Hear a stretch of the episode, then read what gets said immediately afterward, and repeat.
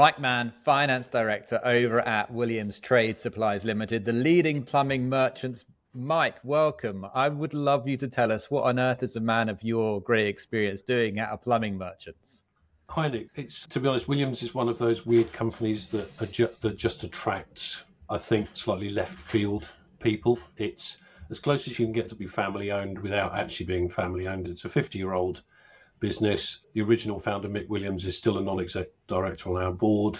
And it's a business of individuals. If I'm honest with you, it's not a kind of grey. There's no one size fits all at Williams. So I, I think I kind of fit in quite, fit in quite well. In terms of payment experience, I had almost no payment experience before I joined Williams, other than the standard thing you'd find in any finance environment. Most of my previous uh, companies have been strict B2B, so there wasn't very much much to go after there in that kind of market. But moving to Williams, where though we are technically B2C, we are we are dealing with ten thousand trade customers, but these are tradespeople who act like a, a hybrid between a, a business and a, and a consumer. So there's a lot a lot more interest in terms of both user journey, payment behavior, payment cost as well, obviously. Yeah, so it, it, payments become much more interesting in a business like, like Williams. Yeah, and we'll get into some of those things as we have our conversation today. I obviously met you through the context of payments, and that was via LinkedIn, you talking and commenting on payment operations and what you guys are doing over there at Williams to improve your receivables and operational processes. Tell us a little bit more about how you've accelerated your own knowledge in the payment space and that journey that you've been on since starting at this position at Williams. Both the, the big kind of step changes for us in payments and for me in my in knowledge came out of absolute necessity or bafflement, perhaps is a better word. We used to take an awful lot of card not present payments from our customers for things like credit control and also for remote deliveries for, from branches. And that was obviously, as everybody knows, but I didn't know at the time, is a very risky approach to, to taking card payments off people. And we were suffering six figure losses each year in card fraud and chargebacks. So that was a, it originally started as a fraud question. How can we stop this?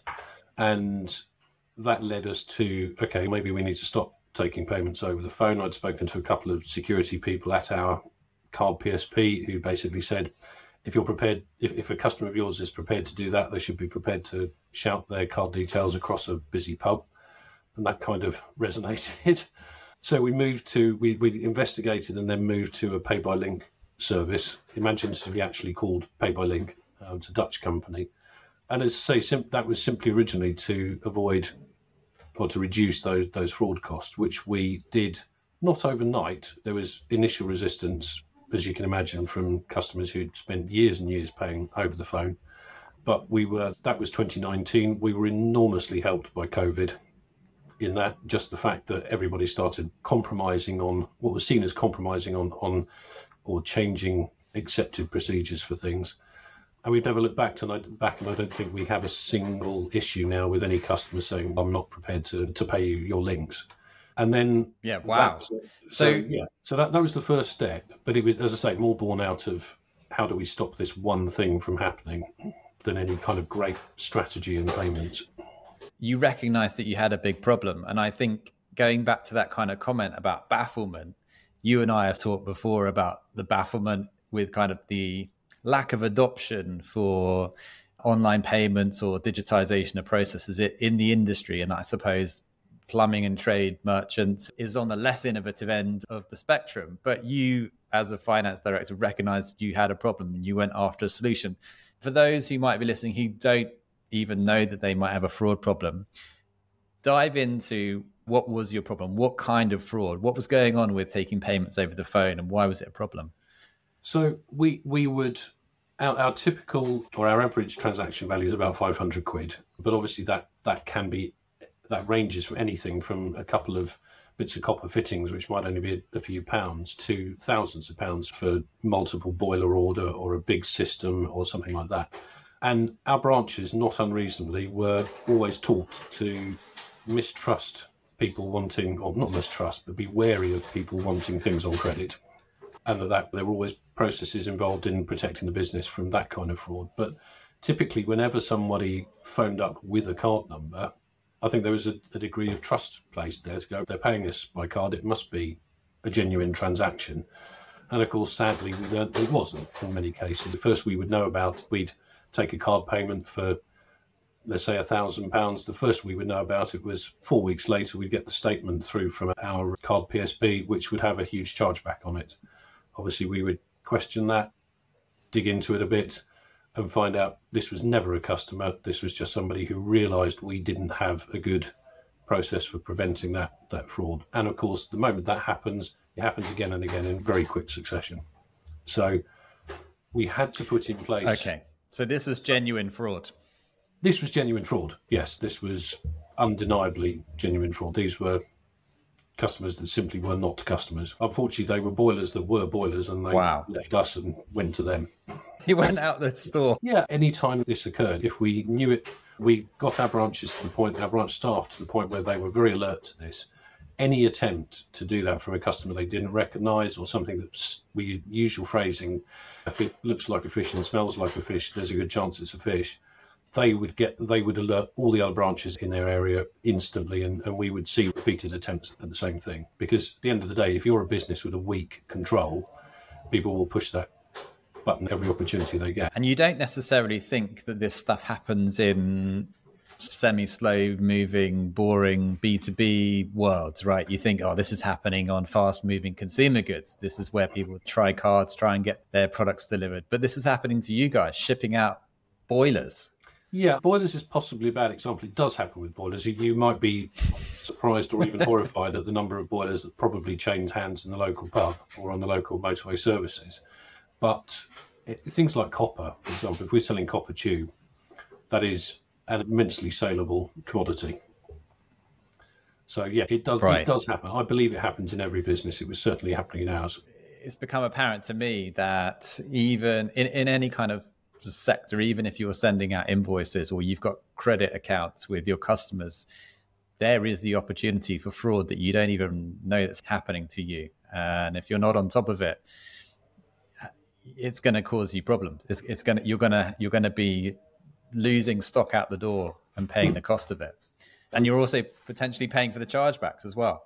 This is it. Yes. So it's a and and it's in an area that people have historically considered reasonably safe. It's not selling on credit, so must be okay, but it wasn't.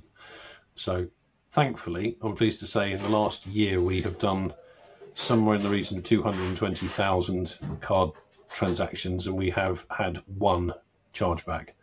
And that was an error. This is part of my bafflement. Any company doing this will be suffering from that because fraudsters will know the moment you they call you and you say, give us your card details, they absolutely know that you would be liable for this if it was a fraud. So they will try it. So the bafflement comes from are people not doing their research about this and finding out how they maybe it's just the fact being cynical about it that card card PSP statements are so completely opaque in what they actually show the average finance person that you just pay the bill and move on. I've seen enough of those statements to be yeah. continually baffled myself. Never yeah. mind the hidden fees. That there's all of those chargebacks yeah. that are happening. Mm. So you've got your you, you had your problem with fraud. Was there any any other kind of business challenges that you had that you've been able to resolve with working on the payment operation within the business? Yes, I think things like obviously a very large proportion of our customers have credit accounts with us. Credit control is a big part of that, and chasing debtors is, is always great fun in a business like ours one of the solutions to that was a semi-automation of, of the process. We don't want to take humans out of that. That they're a very necessary part of that credit control process for us. It's part of customer service, albeit on the slightly less less than the front end of, of customer service. But the idea that again, being able to do things like upload three thousand payment reminder requests and not just send those out. We could previously we were emailing or contacting people even by post for to chase them, but being able to put in a payment link to that gives an immediacy to the response mechanism as well. So it feels absolutely old fashioned now to me to send out a reminder that someone needs to pay us without giving them a method of paying us. But we were doing that up until four years ago. and the improvement in response to, to speed of response of people. Most of our customers are not do not deliberately set out to pay us late. That's not part of their way of working. They're, they're not big organized business that might deliberately spread payments over as long as they could possibly get away with. But most of our customers are also not natural business people. So they'll forget or they won't they will let stuff slip or whatever it is. And but the reverse is also true. If we for example, using Pay by Link, we now send out on day minus three, so three days before the month end, we'll send out remind a, a gentle reminder to all our credit customers who owe us anything at that point to say just so you, just in case you've forgotten, this much is going to be due on Friday. If you want to pay it now, that's absolutely great. Here's a link. You can use the link anytime between now and Friday. And the number of customers who are clearly grateful for that, clearly also respond to it and pay us early is, is staggering. Because this isn't about, as I say, a relationship where you spin things out to the, the, the as far as you can take them. This is about just, in my way of thinking, us helping them run their businesses better. It's, and that, that's also enabled us to spread the timing of things like those chases and so on. So it's a much more um, cohesive approach to um, collecting amounts due to us. No one wants to be desperately chasing debt, and people who have the debt don't want to be desperately chased either. So I think it makes a lot of sense. In your world, and we'll we'll look at a broader kind of idea in a second, but your world, you've got plumbers coming in and ordering parts and walking out with parts and goods and then they're off to their job right? And they're very they're keen to get on to doing the actual job. So they're busy people. They're probably parked outside on a single yellow or something, and they want to take that product on on credit usually, and, and they just don't have time to actually go and make that payment right there and then. No, and also there because most of our customers are independents, they are fighting the very big guys who are all offering credit who make it much easier for the householder to buy from them. So they they can't necessarily be in a position to say, I need 100% of that up front, or even I need 50% of that up front, because people will just not use them. So they're in a credit trap themselves because their customers want to pay at the end of the job and not before.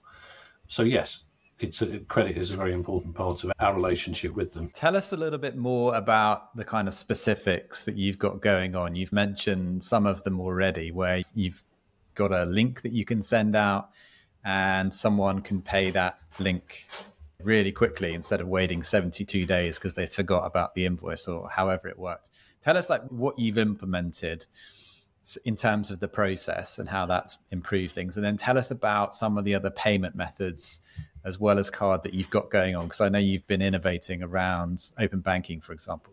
Yeah, I mean, I think the first thing we were very concerned to do with sending links to people was to make them as credible as they have to be in an environment where people are now being quite rightly taught to be suspicious of requests for money over over any electronic means. Doing things like using our own email, using our own domain name, clearly personalizing things to the customer. One of the things we love about the Pay by Link product is that it is hugely customizable to the extent that we we issue completely different messaging to those, to those customers, whether by SMS or, or by email, depending on what the event is. So it might be, as I said before, a gentle reminder is very different from a third reminder that you are late.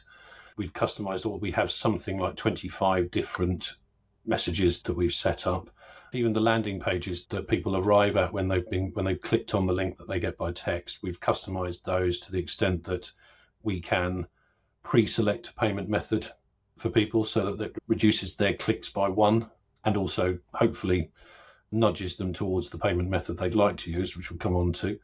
But there's a whole lot of there's a whole lot we you have to be careful with something like this. You can overdo it. We I, I did a pre-Christmas reminder, change change the normal wording of the pre-Christmas reminder, and I thought it might be fun to to say to people, don't get on Santa's naughty list. Make sure you pay us on time. We had seven complaints. Well, I think we touched a nerve somewhere, but but the fact is, if you, you can not mess about with Father Christmas, Mike. No, exactly. It's all of it's that credibility, and also it is part of our.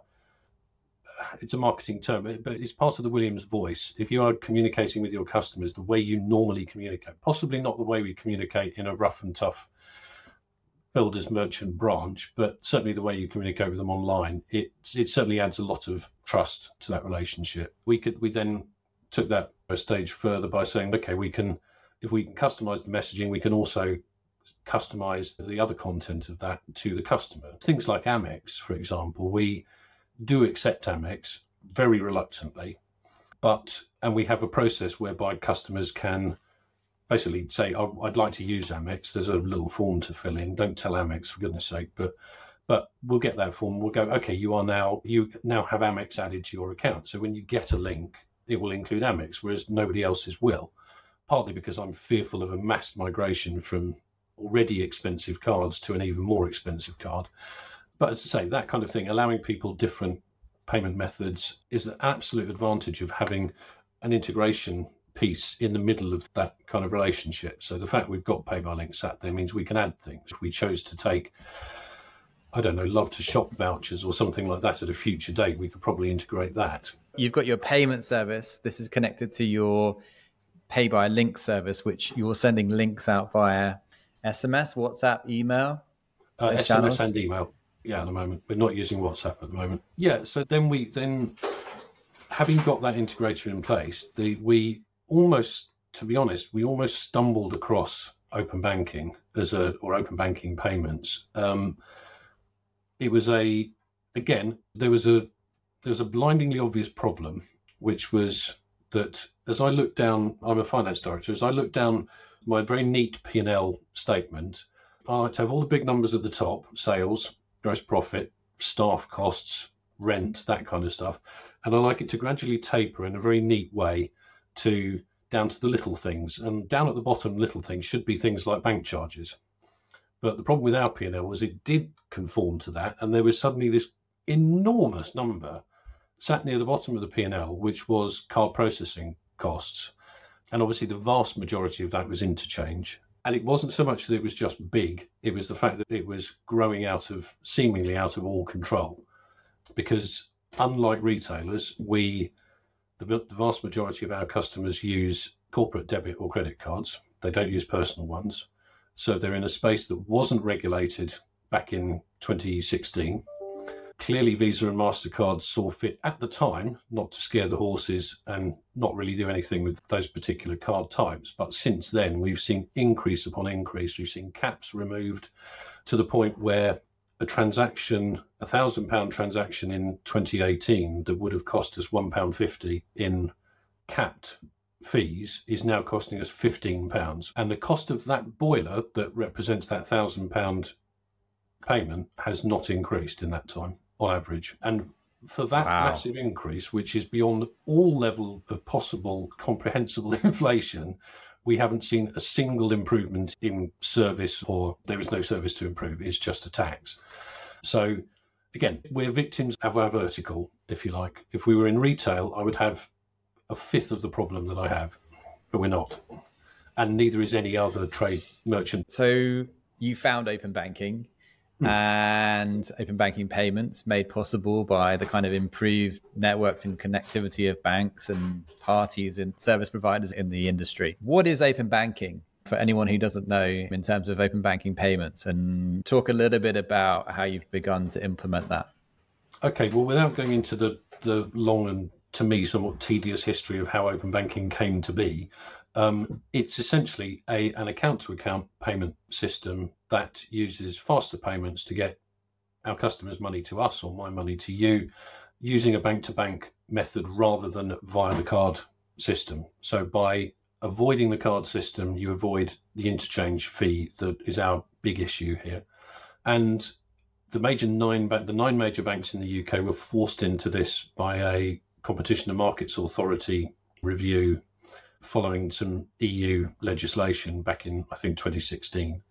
They did this with, I think, a, degree of reluctance because the people who benefit most from this interchange charge are the banks. And they were basically being asked to eat their own lunch by the CMA. But as far as we were concerned, this was a customers, especially if a customer is paying us on a corporate debit card, the money's leaving their account today anyway. So if it's no different from a cash flow perspective from their point of view. My cash flow improves because I receive that cash instantly or close to instantly, rather than having for it to wait, having to wait for it to go through the card rails. And also from a customer point of view, it's far more secure than using your card in almost any environment because you're authorizing a payment using your banking app. And if you believe that your banking app is secure, that is a secure payment. And I think most people would probably trust their banking app more than they would trust their credit card. You know, a banking app is, I wouldn't say impossible, but is nigh on impossible to clone or to spoof. Card is very easy. So I think from a customer point of view, you improve security. Um, from a merchant point of view, far lower cost, faster, generally faster settlement and there's there are also some other sort of fringe benefits as well, things like referencing and stuff. So we can because if somebody's paying on a card on a normal card terminal, there's very little idea actually who the payment came from, or there's a very limited amount of information you get. If we're instigating the payment request, we can put in a, a reference that sits with that payment all the way along, so we can easily reconcile it when it comes in. So it's a fringe benefit, but it's a nice one. You've got your open banking payment method or your payment service. You've got your pay by link your customer gets a link, they open it up, they are forced to, or they can choose um, pay by bank um, or account to account option. It, ping, it opens up their banking app, confirm the amount paid, and they're done. You get the money, they get their receipt all automatically. Yeah. And they have that high level of trust.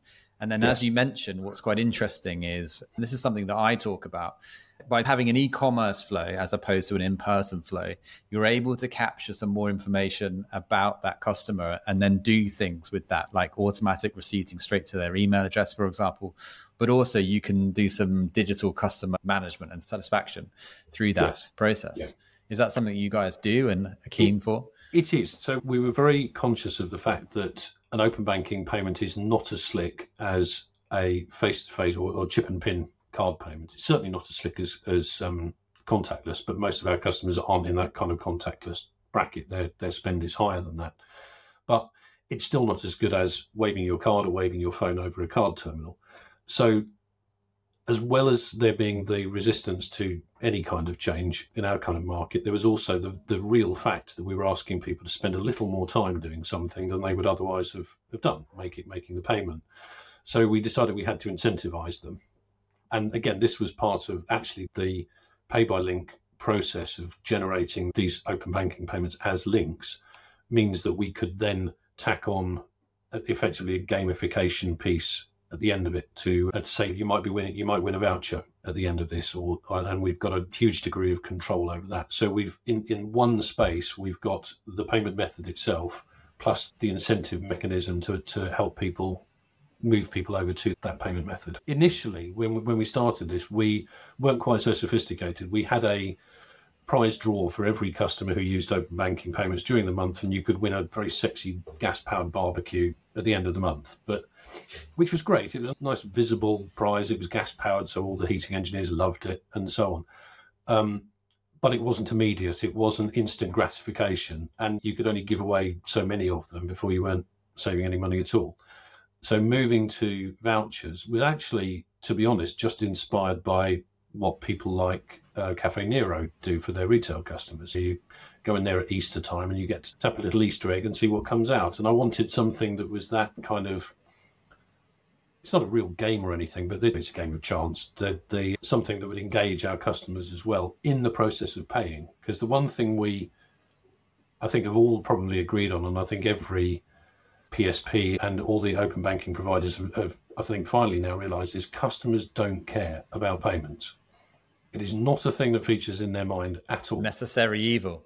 Yeah, it's it's a non it's a non thing. It's Nick. We we spent or I spent time with you, and I spent time around the in the open banking ecosystem for a couple of years. Everybody is absolutely fascinated by payments because it's their job, but nobody else is. and and to try and get a customer to move their payment behavior is really boring to them. But we had to make it we had to make it interesting. So as I say, directly incentivizing them, giving them a giving them vouchers or or whatever it is, we've now got a mechanism whereby we can do that. It is really boring, and as you say, unless it's deeply painful, a lot of friction for that end customer, they don't care how it happens. Uh, they just care that it, they can get on with their lives. and you care that you can collect the money. What I like about what you've just talked about is quite often with the digital payment experience, we've taken some of that human touch out of it. And in fact, it's become even more transactional than it ever was because you're not handing physical cash over to someone and looking them in the eye and yeah. walking out with some goods. But you're by adding almost a game in there, you're you're creating some element of delight into this purchase. It's quite, I like it. It's very good, very we, good indeed. Yeah, and, and, uh, and as you say, you've incentivized open banking with it. Yeah, and, and through messaging and so on, when we send out a payment request to people or when they receive a text in one of our branches, um, you've got that. It's not just the the reward at the end of it. We can also give them we can give them messaging up front. We, we've even put messaging on emails explaining why we're doing this because it is costing us a fortune if we don't. And actually, a lot of our customers, when we talk to them face to face, have said, "Fine, if it saves you money, I'll do it." They didn't even really need incentivizing necessarily, some of them would, obviously, but I think anybody, any of our trade customers who themselves takes card payments knows what this means. The, the numbers might be different, but it's still painful. Absolutely. You mentioned some customers will come in and historically pay in store with a terminal. Are you sending any of those customers an SMS with a payment link who are, who are in person there as well? And, and how has that kind of gone? Because you'd think that might add some friction into the process. Yes, 80% of our business is transacted in branch, face to face. Like you say, it's a human thing. Our customers like being in our branches. That's they like bricks and mortar service. We offer very high standard of service, and that's why they use us. So it, whatever we did had to work in branch. Otherwise, we were only ever going to hit a percentage of 20% of our of our available market. We knew that was going to be the hardest one to crack, but equally, we knew we had 300 and something people in our branches who were our ambassadors for this potentially, who could present it to customers in a way we can't do online. At the time, we the only thing that was available to us was SMS or, or email, so we opted for the SMS route. So now in our branches, the the one of our guys or girls behind the till can simply tap in a, a customer account number, put in the amount they're due to pay. The system knows what kind of customer this is. Are they a card only customer? Are they a returning open banking customer.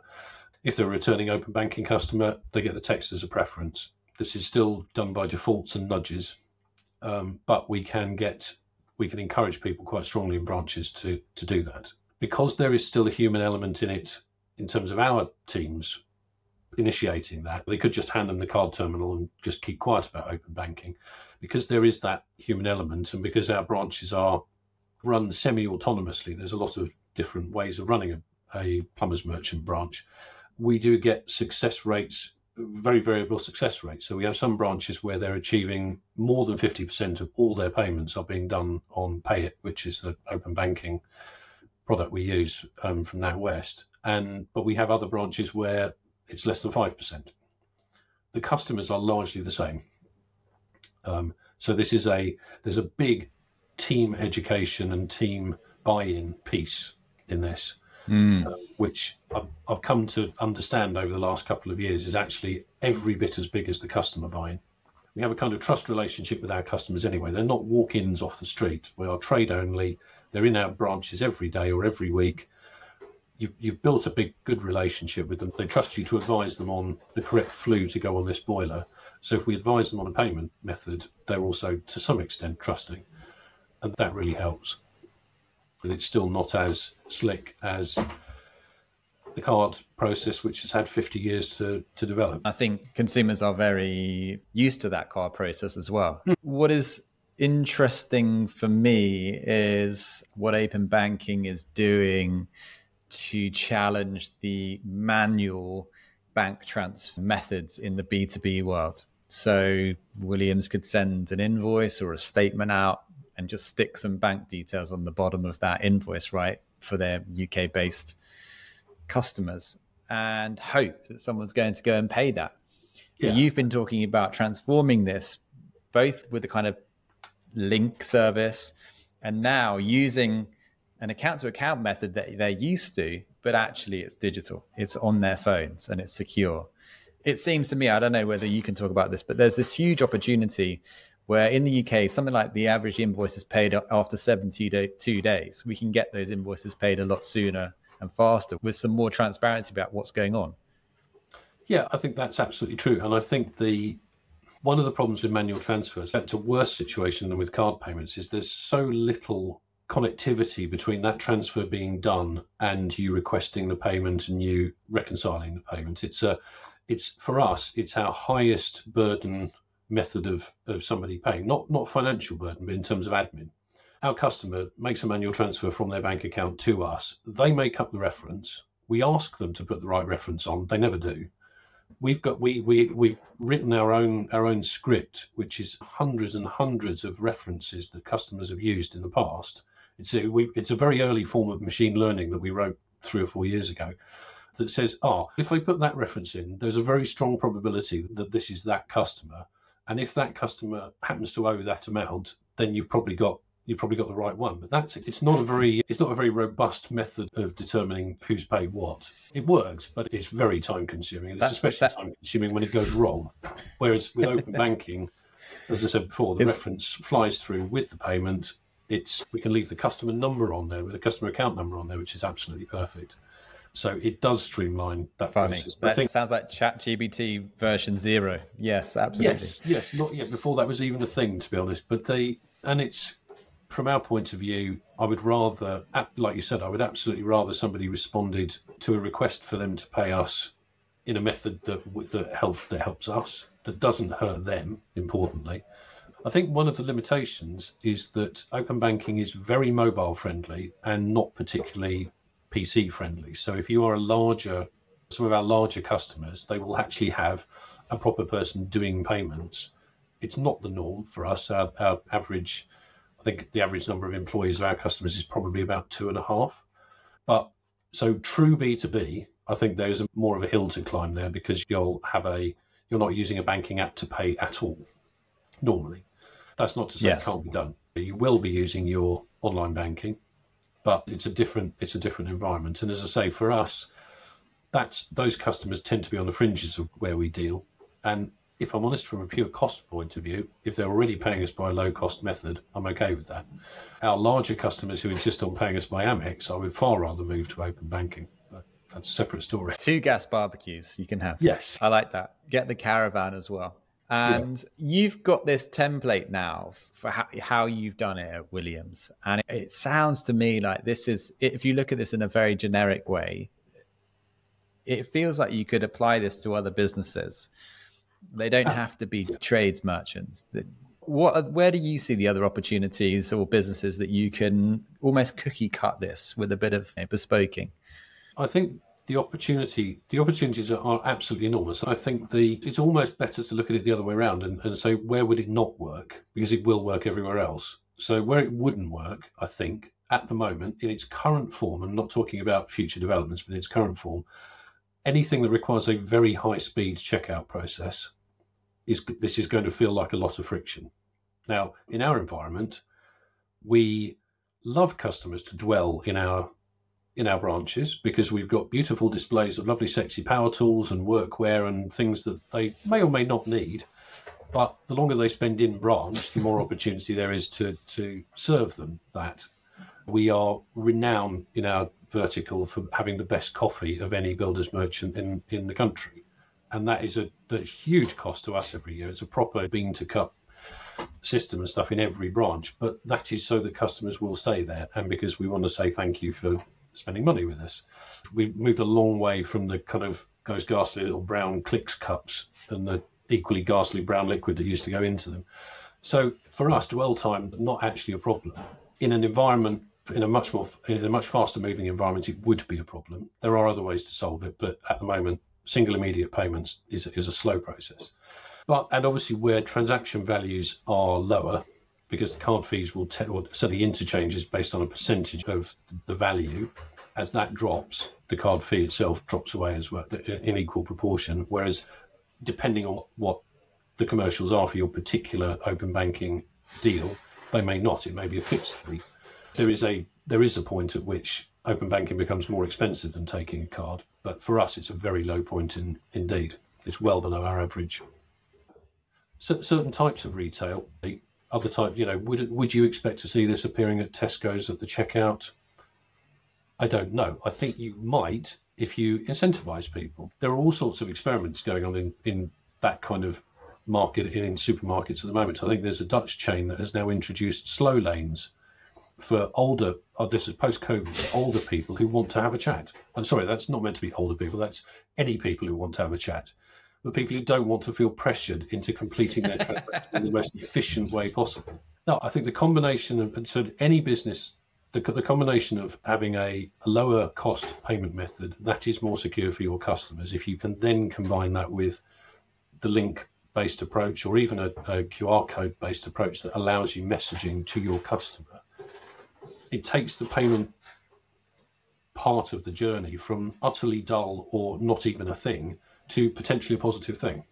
I think that could be. If I go to the local to my local garage, which is an, ASDA store, they've got a point of sale display facing me, tells me what my order is at the moment, keying in, but also the moment I've done my payment asks me for a it gives me a satisfaction survey about the queue length and, and this kind of thing. There's no reason why you can't build that into a that is viewed as a payment method, perhaps even on a payment device, and make it much more of a to come back to your point, much more like handing cash over to the person. You can have a little, almost a conversation with them.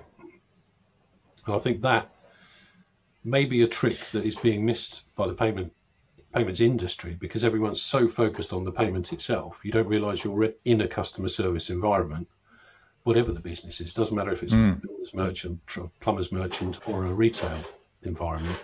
And I think that's that ability to personalize that kind of thing. That's not a function of open banking, but it but the fact that you are making people wait necessarily could be turned to your advantage. I think there's a great opportunity to improve the buying experiences and actually innovate and look at these older experiences and actually move them forward. We're trying to get this hybrid model of digital and physical, this digital model, and work it to our advantages where we've hmm. got all the convenience and safety of digital transactions, but also the potential to have really good human interactions and improve our customer service and making it less transactional, actually. So I, I really like that. I was just going to summarize some of your key points there, actually. So I, I like looking at the idea of where it isn't open banking going to work. And we know that it as you said, it's going to work in high ticket items where there's effectively a, a, fairly slow kind of checkout process appreciated, and where it's B2B because you may be dealing with corporate cards, which are very expensive. Mm. Some of these opportunities that are out there are like corporate travel. Yeah, the booking process absolutely. is slow. Mm. Your corporate cards, there's this great opportunity for B2B travel merchants or in your case, trade merchants. We're talking about about an also we're talking about the current version of what open banking looks like and that it, because it was init- initially viewed as an e-commerce something that worked in the e-commerce environment. The first conversation we ever had with the guys at Payit was about was not about e-commerce. It was about, as I say, the other 80% of our business. And I think everyone's very skeptical about whether this would ever work in that kind of environment. And, and my view was the integration costs, because we already have Pay by Link as an integrator, the integration costs were not high. So cost of failure, not really a not really an issue. Potential upside, absolutely enormous. But this is Mark One. This is a, a process we know to be in a, a journey we know to be inferior to the very slick card journey. Moving forward another couple of years, and we should have a much slicker, potentially a one click or even no click checkout process. But there's a lot of work to do for that. But I think the industry seems very focused on that goal. Whereas actually, I think there would be a there's a huge advantage in focusing on what we currently have. And I sound like a really boring FD when I say that. But we've got this thing that can be made to work. Now, it might not supplant cards. I don't think it will. They, they've got decades of, of experience and some very high powered brains making cards work better for people. But if it sits alongside cards as a viable but mainstream alternative, then you actually get the funding and you get the level of engagement and the level of recognition from the market to make that next step even easier it's an absolute hobby horse of mine that open banking payments don't have a brand. And we use Payit, other people use TrueLayer, or you name it, any of the very imaginatively named open banking providers. There are very many of them, and I don't think that inspires confidence in the end user. If I go into a, to a, any old store and I put my card on the card terminal, I don't care or know if the card terminal comes from Ingenico or Dojo, if the acquiring is done by Fiserv or Lloyd's Lloyd's CardNet. I I don't care. I'm just paying by card. Pay by card. It's a phrase. So the industry and, and everybody has been very focused on the mechanics of it, on the technology. I'll absolutely get that. That's done. It's there, works. Then, re- to me, there just needs to be a brand for this. And I think again, people are we're focusing on. Oh, we're now moving from open banking to open finance or open something else. And you go, yeah, but from a customer point of view, open banking would, for example, enable you to see your Barclays account on your NatWest app. Fantastic. That's got nothing to do with payments as far as the average consumer is concerned. It's a they don't need to know it comes from the same tech stack and, and the same piece of development. It's not. It's just one's a payment method, one is account information. So don't try and create a brand for the entire thing because you'll never do it. Because if open banking is the brand, in, in, in my recent survey of about a, of a small number of customers, 0% could explain what open banking was. And that's after what, eight years in, in the development? So even my own customers, even our own customers at Williams, we don't talk about open banking. We never talk about open banking. Now, Who cares? On, Who cares? Pay, we yeah. pay brand, but if I change that to pay by bank tomorrow, I, I, think our customers will be okay with it, especially if they saw that pay by bank, pay by bank brand appear on HMRC's website or the NS&I website or another big merchant or something like that. It's that universality, contactless, direct debit. They're all really well. They're not understood. Nobody understands the technology behind that except the payments geeks. But but consumers think they understand what it means, and that's the important bit. So the next step is not the technical one. To me, the next step is the is the is universal recognition of what this is. Is that will drive adoption. I can agree more. I think you've got two sides of that coin there. One is, as you say, we need a brand for recognition, so everyone knows what it is that we're talking about, even if they don't know how it works. But also, we need a brand for trust, because if yeah. you've got all of these other wild brand names in the mix, you're like, I don't know what these things are and are they part of this open banking thing or not. But I just want to associate this type of payment method, which I find really convenient, with a, a brand or a, a, name that I trust. Hmm. And, and you're right, we are still very early on in that journey, and it's going to be a difficult one. Um, but I'm very interested in, in getting that sorted out, but also having businesses adopt it because ultimately we're all consumers nowadays. And if you get if you solve some of these B2B problems where it's really ripe for solving, and, and then you drive this brand awareness into that space, it will be much easier, in my opinion, to roll it out to, to consumers.